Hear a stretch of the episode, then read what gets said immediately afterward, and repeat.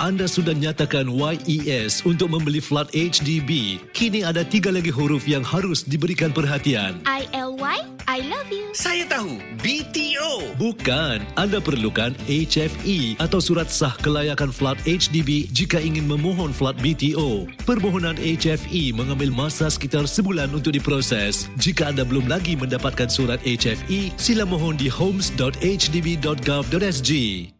Ya Allah, Engkaulah Assalam yang Maha Sejahtera, yang maha sejahtera. dan padamu segala kesejahteraan.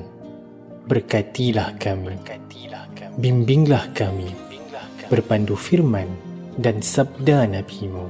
Firman, firman dan sabda. Dan sabda. Oh.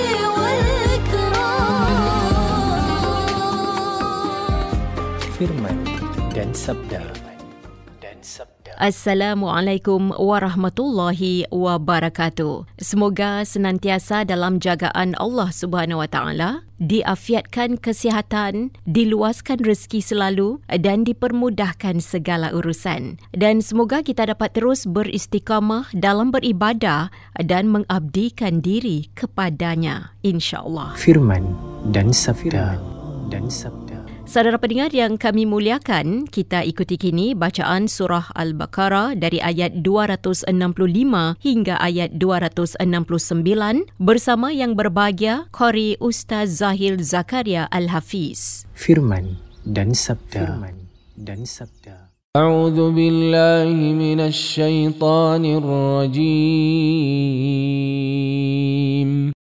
ومثل الذين ينفقون أموالهم ابتغاء مرضات الله وتثبيتا من أنفسهم كمثل جنة بربوة أصابها وابل فآتت أكلها ضعفين فإن لم يصبها وابل فطل والله بما تعملون بصير. أيود أحدكم أن تكون له جنة من نخيل وأعناب تجري تجري من تحتها الأنهار له فيها من كل الثمرات. وأصابه الكبر وله ذرية ضعفاء فأصابها فأصابها إعصار فيه نار فاحترقت. كذلك يبين الله لكم الآيات لعلكم تتفكرون. يا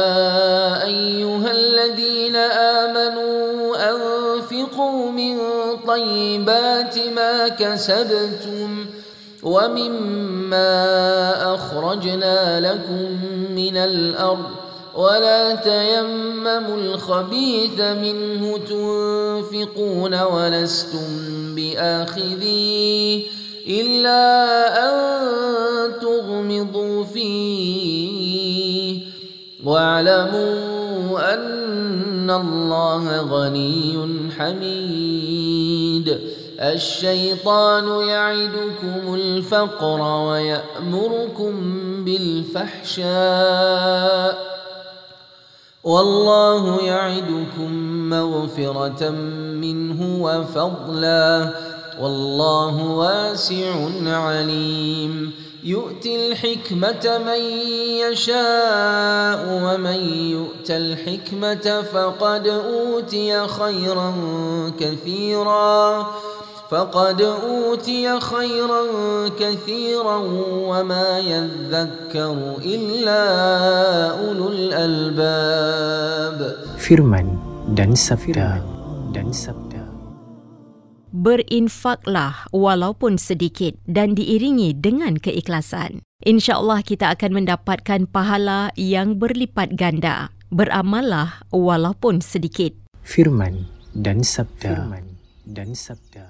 Eh Siti ah, Ni ha Aku ada bawa tin Nak Minta derma sikit Kok-kok kau nak kasih sumbangan Untuk nak bangunkan masjid Yang dah rosak tu ke Alah, Ana, kau tahulah kan, aku ni bukan banyak sangat duit.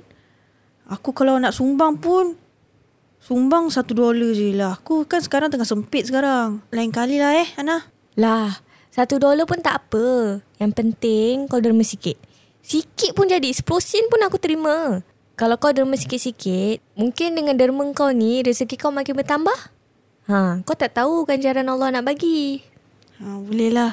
Yang penting ikhlas tau Ha, boleh lah. Okey, okey. Aku sumbang. Firman dan sabda dan sabda. Saudara pendengar yang kami muliakan, kita ikuti tafsiran surah Al-Baqarah dari ayat 265 hingga 269 yang dibacakan awal tadi akan dikupas oleh yang berbahagia Ustaz Muhammad Fahim Abdul Khalil. Assalamualaikum warahmatullahi wabarakatuh. Para pendengar di warna dirahmati oleh Allah Subhanahu wa taala. Insya-Allah pada pagi ini kita akan mengambil beberapa pelajaran daripada ayat-ayat Al-Quran daripada surah Al-Baqarah ayat ke-265 hingga ayat ke-269 yang telah kita dengarkan bacaannya tadi. Yang mana saya harap dapat sama-sama kita aplikasikan pelajaran-pelajarannya di dalam kehidupan kita sebagai umat Islam di Singapura insya-Allah. Amin ya rabbal alamin. Para pendengar di warna dirahmati oleh Allah Subhanahu wa taala. Kita masih lagi membicarakan tentang syarat-syarat dalam mengeluarkan infak. Jadi ayat yang pertama pada pagi ini adalah perumpamaan yang Allah Subhanahu wa taala berikan kepada mereka yang mengeluarkan infak dengan ikhlas diumpamakan sebagai sebidang kebun yang mendapat siraman air hujan yang cukup. Sehingga kebun itu memberikan hasil dua kali lipat dari hasil yang biasa. Tuan-tuan dan puan-puan dirahmati oleh Allah Subhanahu Wa Taala, bayangkan satu tanah kebun yang berada di kawasan tanah tinggi. Dan apabila tempat itu tinggi, maka tempat itu tidak ditenggelami air dan tanahnya subur. Dan kerana tanah yang tinggi selalunya mendapat air hujan yang secukupnya, dan tidak kering kontang, maka hujan lebat akan bantu menyuburkan tanah itu lagi. Dan disebabkan tanah yang begitu subur, maka akan keluar hasil yang berganda. Dan kalau tidak dapat hujan lebat sekalipun, hujan renyai-renyai pun sudah memadai kerana tanah memang dah subur. Jadi para pendengar di Warna dirahmati oleh Allah Subhanahu wa taala, di sini dapat kita pelajari bahawa jika kita melakukan amalan kerana Allah Subhanahu wa taala, maka walau sedikit sekalipun pasti akan diterima dan ganjaran yang berlipat ganda. Jadi walaupun kita infak sedikit sekalipun, kita membantu orang lain, kita buat sedekah, walaupun sedikit sekalipun, insya Allah kita akan mendapat pahala yang banyak. Dan jika buat lebih, maka lebih-lebih lagi berganda, insya Allah. Kemudian pada ayat seterusnya adalah mereka yang berinfak tanpa sebarang keikhlasan. Maka Allah Subhanahu Wa Taala menggambarkan situasi orang tersebut sebagai orang yang mempunyai harta yang banyak, bukan satu kebun, tapi dua kebun. Bukan harta tamar yang biasa, tetapi harta kebun anggur yang sehingga hari ini anggur adalah di antara buah-buahan yang lebih mahal daripada buah-buahan yang lain.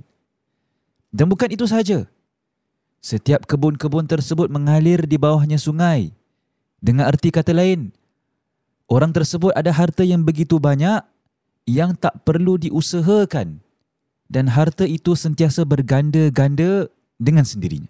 Tetapi kemudian datangnya ribut petir dan memusnahkan segala harta bendanya. Dan bukan itu sahaja.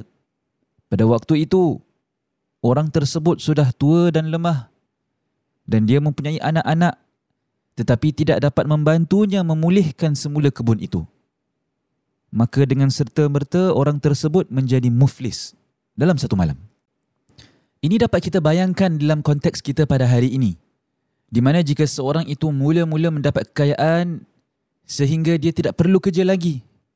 Dan kemudian dia letakkan duit dia melabur dan setiap hari duit semakin berganda, semakin berganda sehingga kan setiap hari yang berlalu dia menjadi lebih kaya dari hari sebelumnya. Tetapi tiba-tiba datang ekonomi krisis dan bank-bank semua bankrupt dan semua wangnya lenyap begitu sahaja. Dan tiada jalan atau cara untuk mendapatkan wang atau keluarkan duit daripada ATM kerana wang semua sudah habis. Itulah perumpamaan seorang yang berinfak tanpa sebarang keikhlasan. Pada hari kiamat, hari perhitungan, apabila dia berkembali kepada Allah Subhanahu Wa Taala, dia tidak akan mempunyai apa-apa perbuatan baik untuk diberi atau untuk melindunginya. Jadi sama seperti perumpamaan yang diberikan di mana lelaki tersebut tidak mempunyai kekuatan untuk menanam semula tanam-tanamannya itu dan tidak mendapat pertolongan daripada anak-anaknya. Maka dia akan terputus daripada pahalanya di saat dia sangat memerlukannya. Sebagaimana lelaki tadi. Dalam perumpamaan tadi. Yang mana dia telah terputus daripada kebunnya ketika dia sangat memerlukannya. Ketika dia telah tua dan anak-anaknya tidak dapat membantunya kerana masih kecil dan lemah.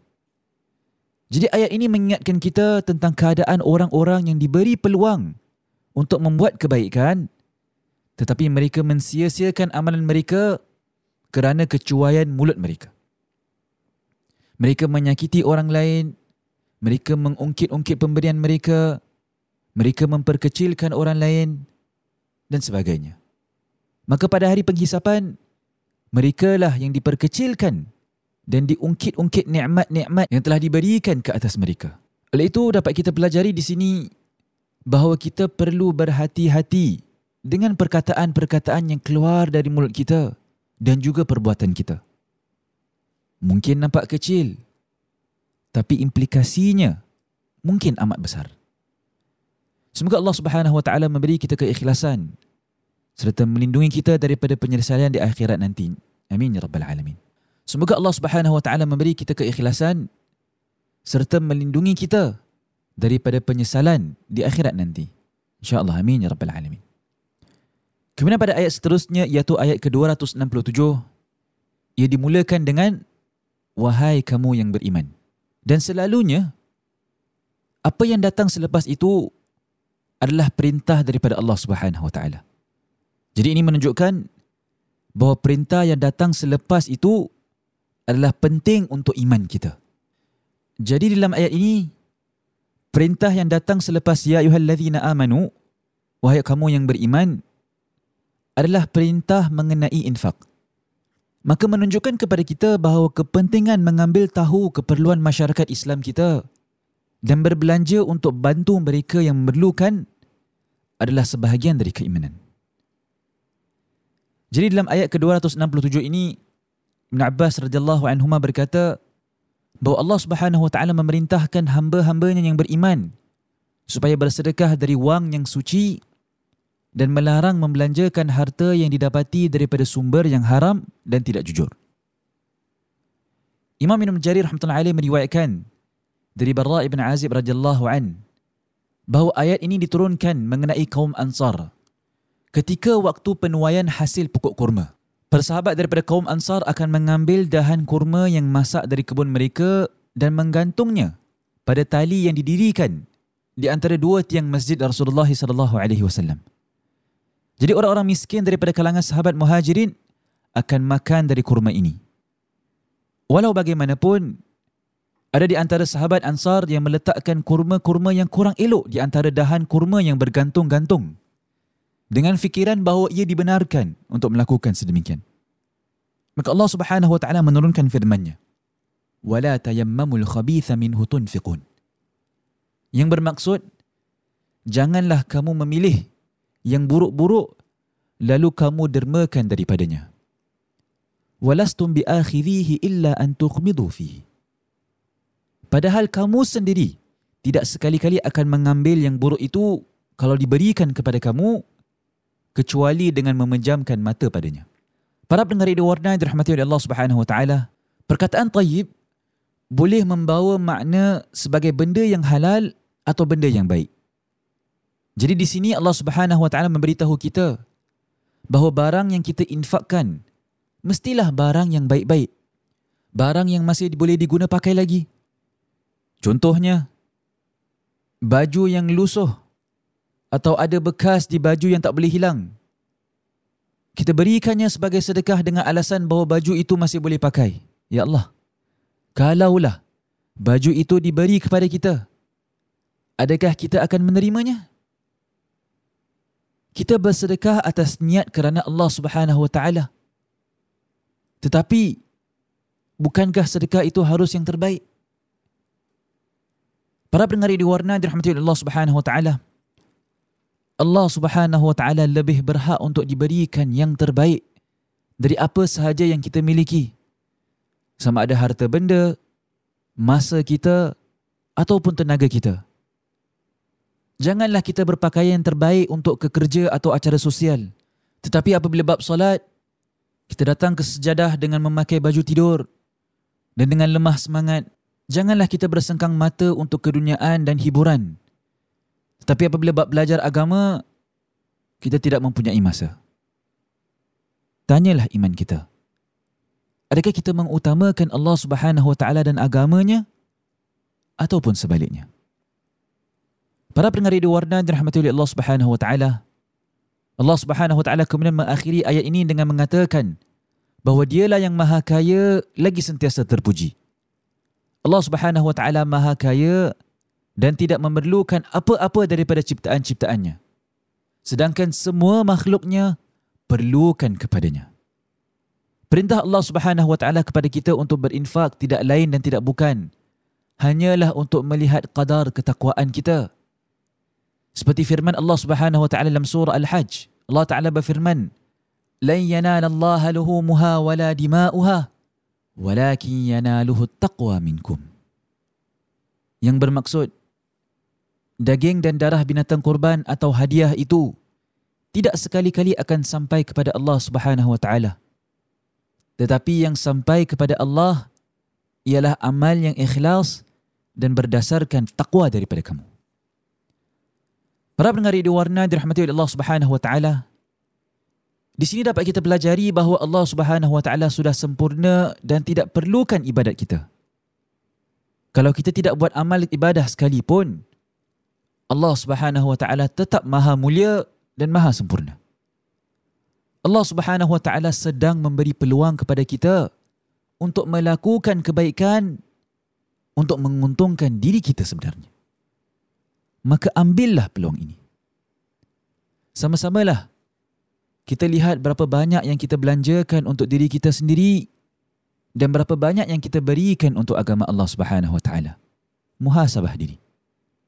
Dan juga bagaimanakah keadaan hati kita apabila kita memberi sebahagian daripada harta kita untuk agama Allah Subhanahu Wa Taala. Kita lihat hati kita. Tepuk dada dan tanyalah iman kita. Kemudian pada ayat seterusnya Allah Subhanahu Wa Taala menjelaskan apakah sebab yang menyebabkan manusia menahan diri daripada berinfak ataupun berinfak dengan yang terbaik. Allah Subhanahu Wa Taala berfirman, "Asy-syaitanu ya'idukumul faqr." Yang bermaksud syaitan itu menakut-nakutkan kamu dengan kemiskinan jika kamu bersedekah atau menderma. Tetapi apa yang Allah Subhanahu Wa Taala janjikan kepada kita? Wallahu ya'idukum maghfiratan minhu wa fadlah. Yang bermaksud Allah Subhanahu wa taala menjanjikan kamu dengan keampunan daripadanya serta kelebihan kurnianya. Para pendengar di warna dirahmati oleh Allah Subhanahu wa taala, lihatlah perbezaan ini. Syaitan menakut-nakutkan kita sedangkan Allah Subhanahu wa taala memberi janji dan jaminan kepada kita. Jadi siapa yang kita ingin dengar? Sudah semestinya Allah Subhanahu Wa Taala. Kita hendaklah buang segala fikiran negatif dan melakukan apa yang Nabi sallallahu alaihi wasallam ajarkan kepada kita dan berlindung kepada Allah Subhanahu Wa Taala daripada bisikan-bisikan syaitan yang memesongkan kita dari yang benar. Syaitan menghasut manusia untuk menahan diri dari memberi dan membantu agama Allah Subhanahu Wa Taala. Syaitan meletakkan ketakutan dalam hati manusia bahawa jika mereka memberi maka mereka perlu berpisah dengan wang harta mereka dan kemudian tidak akan dapat mereka membelanjakan harta mereka untuk keperluan mereka sendiri. Para pendengar radio warna dirahmati oleh Allah Subhanahu wa taala, kita perlu ingat bahawa perpisahan ini hanyalah perpisahan sementara. Hasil pelaburan ini pasti akan dilihat di kemudian hari di mana hasil tersebut dilipat gandakan. Seperti mana yang telah dikongsikan di permulaan perkongsian ini mengenai perumpamaan pohon yang Allah Subhanahu wa taala datangkan untuk menggambarkan seorang yang berinfak kerana Allah Subhanahu Wa Taala. Ingatlah para pendengar sekalian. Syaitan bukan sahaja menghalang manusia daripada melakukan kebaikan, tetapi juga menggalakkan manusia melakukan fahsya. Perkataan fahsya bermaksud semua jenis dosa dan maksiat yang dilarang. Betapa jahatnya syaitan. Dan di dalam ayat yang sama ini, Allah Subhanahu Wa Taala mengingatkan kita tentang keampunan dan kurnianya agar kita jangan sekali-kali hilang harapan kepada rahmat Allah Subhanahu Wa Taala janganlah kita sekali-kali hilang harapan kepada rahmat Allah Subhanahu Wa Taala disebabkan tipu daya syaitan. Jika seorang itu telah melakukan maksiat, janganlah bersedih dan hilang harapan. Masih ada lagi peluang untuk bertaubat sehingga nafas terakhir kita. Bila kita menyadari kesilapan kita, cepat-cepat kita kembali dan memohon ampun kepada Allah Subhanahu Wa Taala. Begitu juga apabila hati terasa sempit dan tidak mampu untuk berinfak di jalan Allah Subhanahu wa taala maka janganlah rasa kecewa atas kurnia Allah Subhanahu wa taala. Khazanah Allah Subhanahu wa taala tiada had. Mintalah kepada Allah. Mintalah pada Allah Subhanahu wa taala dan Allah taala pasti akan memenuhi keperluan anda kerana itulah di akhir ayat ini Allah Subhanahu wa taala berfirman wallahu wasi'un alim yang bermaksud Allah maha luas limpah rahmatnya lagi sentiasa meliputi pengetahuannya. Jadi sama-sama kita berdoa kepada Allah Subhanahu Wa Taala untuk memberi kita kekuatan untuk berinfak dan kita mohon perlindungan Allah Subhanahu Wa Taala dari kesesatan syaitan dan dari sifat tamak. Amin ya rabbal alamin. Kemudian di ayat 269 iaitu ayat terakhir pada muka surat 45 ini Allah Subhanahu Wa Taala berfirman bahawa Allah memberi hikmah kebijaksanaan kepada sesiapa yang dikehendakinya. Dan sesiapa yang diberi hikmah itu, maka sesungguhnya orang itu telah diberikan kebaikan yang banyak. Para pendengar di warna dirahmati oleh Allah Subhanahu wa taala.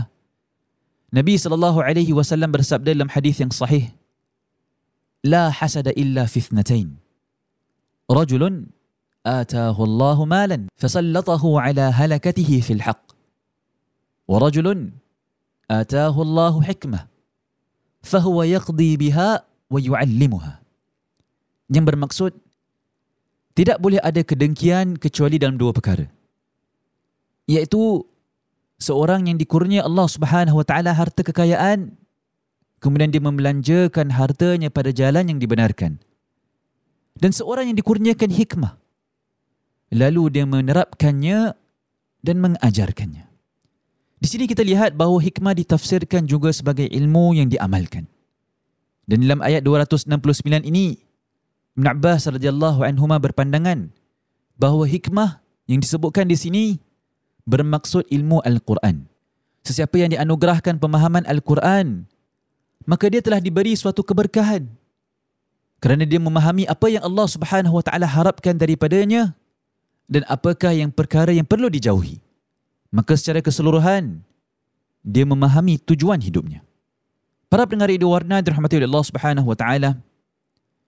Kita lihat balik ayat 269 ini, Allah Subhanahu wa taala menyebut tentang hikmah selepas ayat menyebut tentang sedekah.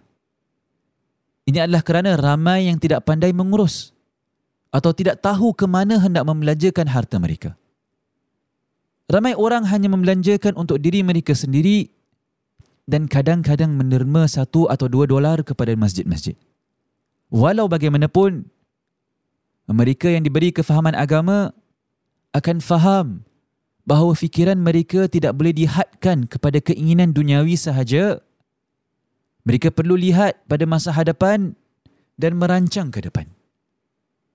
Mereka bukan hanya berserkah di sana sini, tetapi usaha untuk terus mencari idea dan jalan baru untuk bantu meningkatkan sedekah mereka untuk agama Allah Subhanahu Wa Taala. Jadi daripada penerangan ini dapat kita pelajari bahawa hanya tahu memperoleh kekayaan tidaklah mencukupi tetapi kebijaksanaan adalah apabila kita tahu cara membelanjakannya. Kita plan forward. Kita lihat ke masa hadapan dan merancang ke depan. Kita harus ingat di akhirat nanti kita akan dipersoalkan bukan sahaja tentang sumber harta kita tetapi juga di mana kita membelanjakannya. Dan pelaburan apakah yang lebih baik daripada melabur untuk hari akhirat. Maka jangan kita biarkan syaitan menghalang kita dari berbelanja untuk bantu agama Allah Subhanahu Wa Taala atau mempelajari kitab Allah Subhanahu Wa Taala. Baiklah. Sampai di sini saya perkongsian saya. Sebelum saya akhiri, mari kita imbas kembali apa yang telah kita pelajari daripada muka surat 45 daripada surah Al-Baqarah pada pagi ini. Yang pertama, jika kita melakukan amalan kerana Allah Subhanahu Wa Taala, maka walau sedikit sekalipun pasti akan diterima dan ganjarannya berlipat ganda. Yang kedua, kita perlu berhati-hati dengan perkataan-perkataan yang keluar dari mulut kita dan juga perbuatan kita. Mungkin nampak kecil, tapi implikasinya mungkin amat besar. Janganlah mensia-siakan amalan kita kerana kecuaian mulut kita. Yang ketiga, Allah Subhanahu Wa Taala Maha sempurna. Dan Allah Taala tidak perlu pada ibadat kita. Kalau kita tidak buat amal ibadah sekalipun, Allah Subhanahu Wa Taala tetap Maha mulia dan Maha sempurna. Tetapi Allah Subhanahu Wa Taala sedang memberi peluang kepada kita untuk melakukan kebaikan untuk menguntungkan diri kita sebenarnya. Maka ambillah peluang ini. Pelajaran yang keempat pula, jangan sekali-kali hilang harapan kepada rahmat Allah Subhanahu Wa Taala. Pintu taubat masih terbuka sehingga nafas terakhir kita. Jika hati terasa sempit dan tidak mampu untuk berinfak di jalan Allah Subhanahu Wa Taala, maka janganlah rasa kecewa atas kurnia Allah Subhanahu Wa Taala. Dan yang terakhir, hanya tahu memperoleh kekayaan tidaklah mencukupi. Tetapi kebijaksanaan adalah apabila kita tahu cara membelanjakannya kerana kita akan dipersoalkan tentangnya. Baiklah. Kita berdoa kepada Allah Subhanahu Wa Taala agar Allah Subhanahu Wa Taala memberi kita kebijaksanaan untuk memahami Al-Quran dan mengajarkannya kepada orang lain dan juga kebijaksanaan untuk melakukan perkara yang betul pada masanya dan tempatnya. Amin ya rabbal alamin. Sampai di sini saja perkongsian saya. InsyaAllah esok adalah sambungan muka surat 46 ayat ke-270 daripada surah Al-Baqarah. Semoga kita meraih manfaat daripada apa yang telah disampaikan dan semoga Allah Subhanahu Wa Taala memberi kita kekuatan untuk membaca Al-Quran, memahami Al-Quran dan mengamalkan Al-Quran. Sekian. Assalamualaikum warahmatullahi wabarakatuh. Waalaikumsalam warahmatullahi wabarakatuh. Saudara pendengar yang kami muliakan, anda boleh mendengar semula rancangan Firman dan Sabda menerusi podcast sama ada di Spotify atau Millicent. Yang penting, muat turun aplikasi Spotify atau Millicent, pilih podcast dan cari Firman dan Sabda. Semoga intipati rancangan ini penuh bermanfaat untuk kita semua, insya-Allah.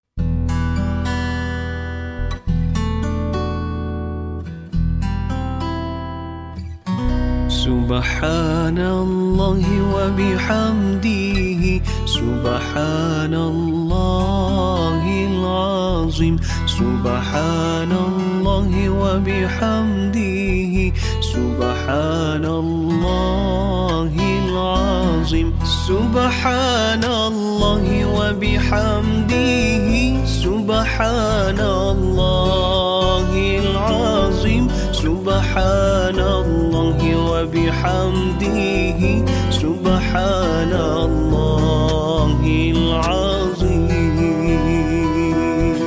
سبحان الله وبحمده سبحان الله العظيم.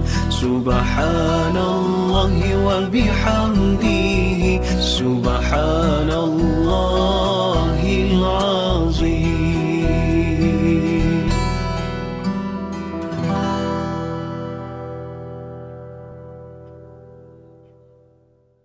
Bang Haji, Umur dah dekat 70 tahun tapi masih lagi kuat angkat barang pasar. Apa rahsia Bang Haji? Saya minum dua gelas susu Marigold HL sehari. Itu kira-kira 20 gram protein lah. Satu di antara empat rakyat Singapura berusia 50 tahun ke atas mengalami sarkopenia iaitu kehilangan jisim otot secara perlahan. Amalkan senaman serta diet dengan protein seimbang. Atasi sarkopenia dengan dua gelas susu tinggi protein Marigold HL setiap hari.